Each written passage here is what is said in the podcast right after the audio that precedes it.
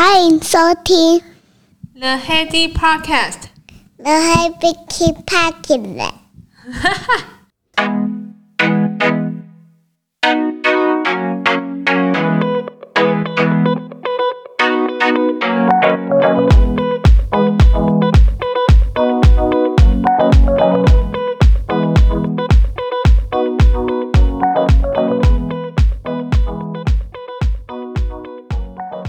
回到 The Heady Podcast。这礼拜大家普渡了吗？应该公司好像和家里应该都举行完普渡了吧？今年普渡也是蛮特别的。以以往那种盛大的场面，就是会有就是聚集的风险，所以大家现在都是分阶段、分时段的普渡，也不会看什么日子好坏跟时辰，就有做就已经其实已经算是蛮不错了。那普渡的产品上，大家不知道有没有留意到一个东西，就是那个粉红色像葫芦葫芦的那个夹子，好可爱啊！其实应该之前就有发现了，可是我觉得这个小巧思真的是，呃，设计给台湾人专用的。我相信你拿这个东西去问国外的朋友啊，他们一定不晓得这是要做什么用的，尤其是没有拿香在拜拜、没有进行普渡的国家，诶，会不会只有台湾有？像大陆有普渡吗？还是新加坡有没有普渡？有这种东西应该很方便，欸，也可以推广一下。台湾就是有用的发明小物。普渡之外，你们一定有拜很多贡品，对吧？我听到有一个说法蛮有趣的，就是之前才刚出社会的时候，帮忙准准备普渡的贡品啊。那桌子其实也不大，我我们家其实对于普渡没有这么的豪奢，就是其实意思意思准备到就好了。所以我的贡品就买了大概就一些呃饼干、粮食、泡面，就回来准备进行普渡。然后来就是也结束了，然后就那个呃老老板娘她就说：“哎，那个记者啊，那个普渡的供桌要摆满。”我才知道说哦，原来普渡的桌子你准备多大，你的贡品就要摆多多满。这是一个我听到的是也是蛮。令人惊讶的习俗，因为一般像这种社区型的，它那个普渡桌子超大的，或者是说公司行号准备的普渡桌都很大诶，我不知道我我我待的公司都是有一个文化，就是说要把供桌的桌面至少要摆满，看起来很澎湃这样。我不知道你们有没有这个习俗。贡品今年我觉得令我印象深刻的还是。有拜橄榄油哎、欸，之前好像没有注意到有拜橄榄油这种实用的，就是柴米油盐酱醋的东西。米也有各式各类的泡面口味，浪味仙也有出海盐口味的，我觉得蛮特别。就是各个零食厂商都无所不用其极，就是来 promote 一下 这一波浪味仙玫玫瑰盐口味。我觉得吃后来我吃完觉得嗯还好。你如果没吃过，可以不用买来尝鲜了。那我想想看，这礼拜还有什么新鲜的事情？这礼拜参加一个线上的那个学习的课程，老外就很喜欢做这些小组讨论，所以他就呃把我和新加坡和印度的一个同事规划在同一组，那我们就需要私底下约时间去做那个作业的一些分配跟讨论，这样。我发现我们台湾人真的也蛮老实，也蛮钉钉的嘞。至至少在这这这几个礼拜下来，只有我把所有的作业该做的先做完，再上来讨论。我发现再来是第二任，真的是新加坡，他可能工作也蛮多的，他他会尽可能的就是协助帮忙这样。就是我觉得第三可能就是真的很看场合表现的印度同事了。印度同事，你不要看他这样子，好像很认真。他的确在很多场合都是会抢着要表现跟发言，因为他们我就是我觉得以文化背景来说，其实人数很多，所以他如果不抢着表现的话，其实真的也没有让人家看得到的机会。可是，在私底下我蛮意外的，不知道是不是这个取样值有落差，就是在私底下我们在个人小组讨论的时候，反而好像贡献度就是有有一点就是。嗯，那你你你们做，然后我我来就是帮忙加一点 comment，这样子的态度我蛮意外的。所以我这礼拜做完之后，我就因为已经过了大概三四个礼拜了，我就每我就大概有发现说，都只有我很认真的把这些作业做完，难免心里有一点不平衡。呃，我就问到印度的同事说：“啊，你因为你有要分享，就是你的先吗？我我来 revise，就是我的建议这样。”他说：“我没有做，诶，那要不要用你的当做 template，然后我们来做改善就好？”我想说：“你怎么知道我有做？” 他就这样子。就是都好几次都没有做，都是要寻求别人的建议。我觉得这个在呃公司里面，其实我觉得这样不 OK。就是你没有任何贡献，然后都一直等着别人的的贡献，那到最后的的报告也都是小组计算的。我觉得这个不是说我小气啊，可是我觉得要互相嘛，就是至少三周你做个一周。我还心情心里还会好过一点，就三周你三周都没做，然后可是，在会议表现上面就讲的好像是你做的这样子，我就觉觉得嗯，就是我只能想说这是采样值观察的同事，我如果再观察多一点，有类似的现象，我再跟大家分享一下。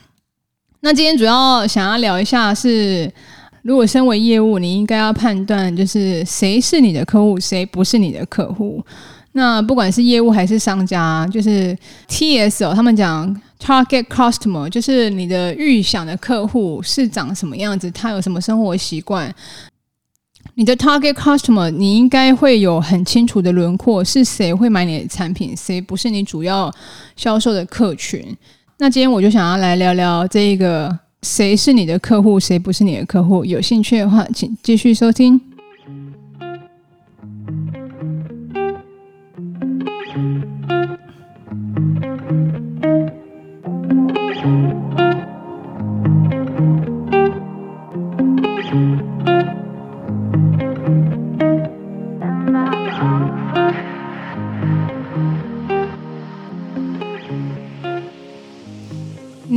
些经验啊，就是你讲的口若悬河，然后你就发现说，那客户一点都不为所动，那你可能就犯了一个错误，就是说这个客户可能根本不是你们公司产品设定的客户族群。谁是你应该要注意的客户的族群？我觉得大概可以分成三类啊。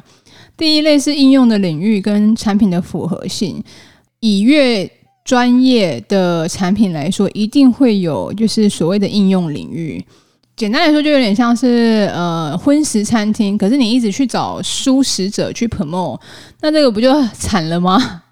所以我觉得就是要有先清楚自己的销售的对象，它是可能是属于哪一个领域的。那像我们产品它是属于生技业的，比如说像乳酸菌这类的产品也算是食品生技业。那就我们来说，它就比较偏向食品食品业。我们的产业主推生技业，那食品跟环检有一些部分的需求会找到我们这边来，可是它就不是我们主要的客群啊。简单来说，应用领域是这样子来做划分。可如果是一般大费大众消费的客群的话，可能好像也不能以应用领域来分，可是至少你可以以呃目标的消费的年收入，还是目标消费客群的活动范围来去设定这样。第二个的话是制造部的服务很重要，但是研发才是它的源头。这个尤其在我们的一些产品贩售上面也蛮明显的。因为一般来说，呃，研发部和产学合作的老师，你不要看他买的东西少少的，可是其实以我们国际的客户的分类来说，你会很惊讶的发现，一般来说是以销售额来帮客户分级。大致上这个也对，可是不要漏了那些很重要的开发的前头的单位啊。前头单位虽然买的量不多，可是你会发现说，当他一旦真正开发完成，要 onboard 到市场上面的时候，那个开发放大的量是好几千倍、好几百倍这样子的效益来做扩展。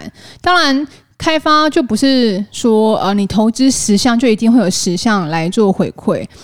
Maybe 你投资十项有一项你就要偷笑了，可是有开发就有机会让它放大，所以这些重要的开发单位也是我们公司主要认为是很重要的客户的族群。第三个的话是价值观相同的客户，这有点抽象。嗯，以我们来说，就是客户如果越注重产品的品质，跟越注重产品的一些相关文件验证，我觉得这个是。蛮符合蛮符合目标的一个客户，以生活化一点来说的话，像我们每个人都有手机，对吧？手机人人都会有，但 Apple 的手机跟小米的客户手机的价值观绝对应该也不是相同的。那照这样子来说，其实就可以发现说，其实就算有一些客户会用到你的东西，可是他的价值观跟你的产品定位上面有显然的不同。那这样子其实你多花非常多的力气，可是其实也不也不会有达到正相关的结果。那我们聊聊，就是谁是你的客户之后，就要来聊聊谁不是你的客户。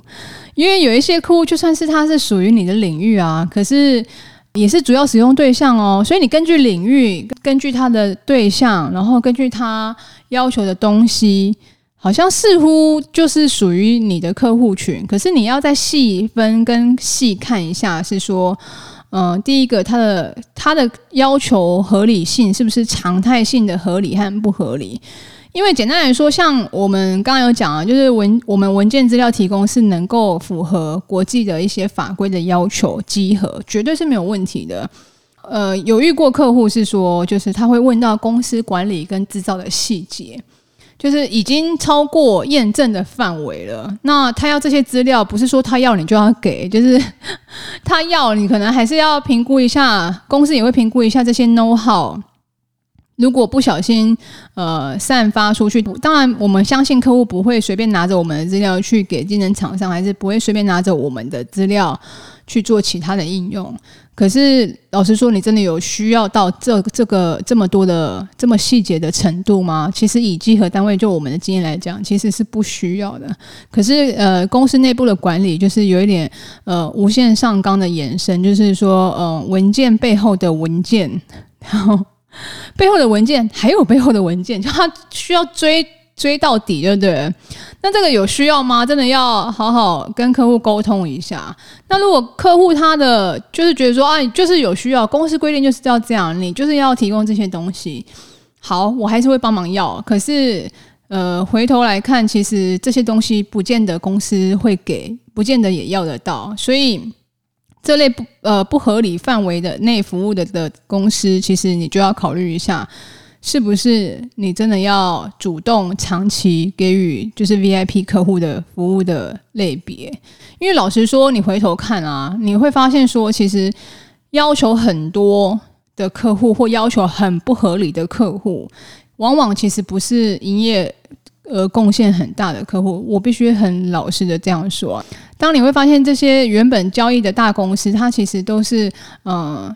根据市场的要求有达到标准，那又是一个 qualify 的合作厂商，他是不会去要求到这些制造的细节，因为根本不需要这些文件来佐证你的一些制造品质。我们的品质其实就已经有通过某方面的认证，那通过那个认证，那个声明就代表我们有具有这样子的资格。所以我觉得这类不要求不太合理的客户，其实你要三思一下，因为会花你很多时间。再来是呃，如果是已经使用别人产品的制造部的客户，可能也是不需要花太多时间。我所谓的不需要花太多时间，是因为那些耗材，像刚刚讲研发开发出来，它只要产品的药证拿到了，它的配方也怎么做都已经写好了，那这些东西都已经固定下来，你要改的机会是微乎其微。所以，就是如果已经明确使用别人的产品，你也改不了的话，那你应该注重在那个公司的研发部，并不是制造部。你你就算跟制造部有再好的关系，可是其实他们真的不会换产品，这个必须要体认到。最后一个的话是价值观不合的客户，就客户的话，其实你会知道说。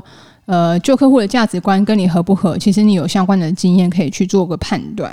可是，一些新的客户来找你的时候，呃，我们可能可以先从一些他提供的一些关键字来评估这个客户的价值观跟你合不合。因为如果很长，就是有一个，比如说产学合作的案子跳出来，就是说啊，呃，想要找个供应厂商来做评估设备。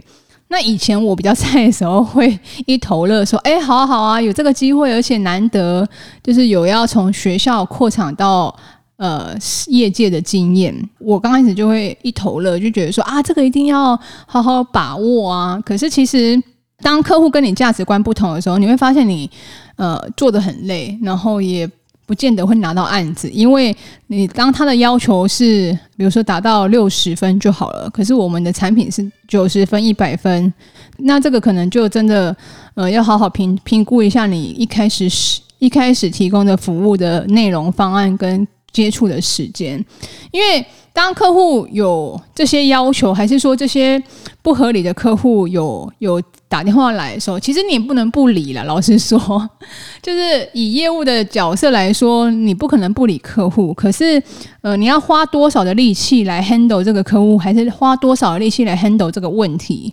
这个就是你。可以好好运用你自己时间的时候，也是要帮忙看一下，是说，呃，这个问题合不合理，然后这个客户的价值观跟你合不合，那你再来花多少时间来去做经营。以前的我刚出社会的时候，我会认为说，怎么可以每个客户都应该是要用到一样的服务的态度啊，就是要百分之百的 support 啊。当你接了这个单子之后，就要答应客户的就是要求。那其实有时候反过头来看，你会发现说，有一些不合理的要求，你应该要帮公司踩住脚，因为毕竟，嗯、你是站在客户跟公司的中间，而且是公司发给你薪水，是吧？有一些不合理的，你要帮公司挡掉一下。那你的时间对公司来讲也很重要，所以你花多少时间去处理一些可能效率不高的。客户的经营的时候，其实也是对你自己的时间安排和公司的一些效益来讲，都会有大打折扣。帮客户分级，这蛮重要的。客户分级就照刚刚讲，可能哪一些客户是你可以认真经营的啊？有一些客户是你花一些时间做简单的回复，有达到最低标准，其实就好了。服务的标准取决高低，真的就要根据你的经验来判断，跟你对这个客户的一些。敏敏锐度。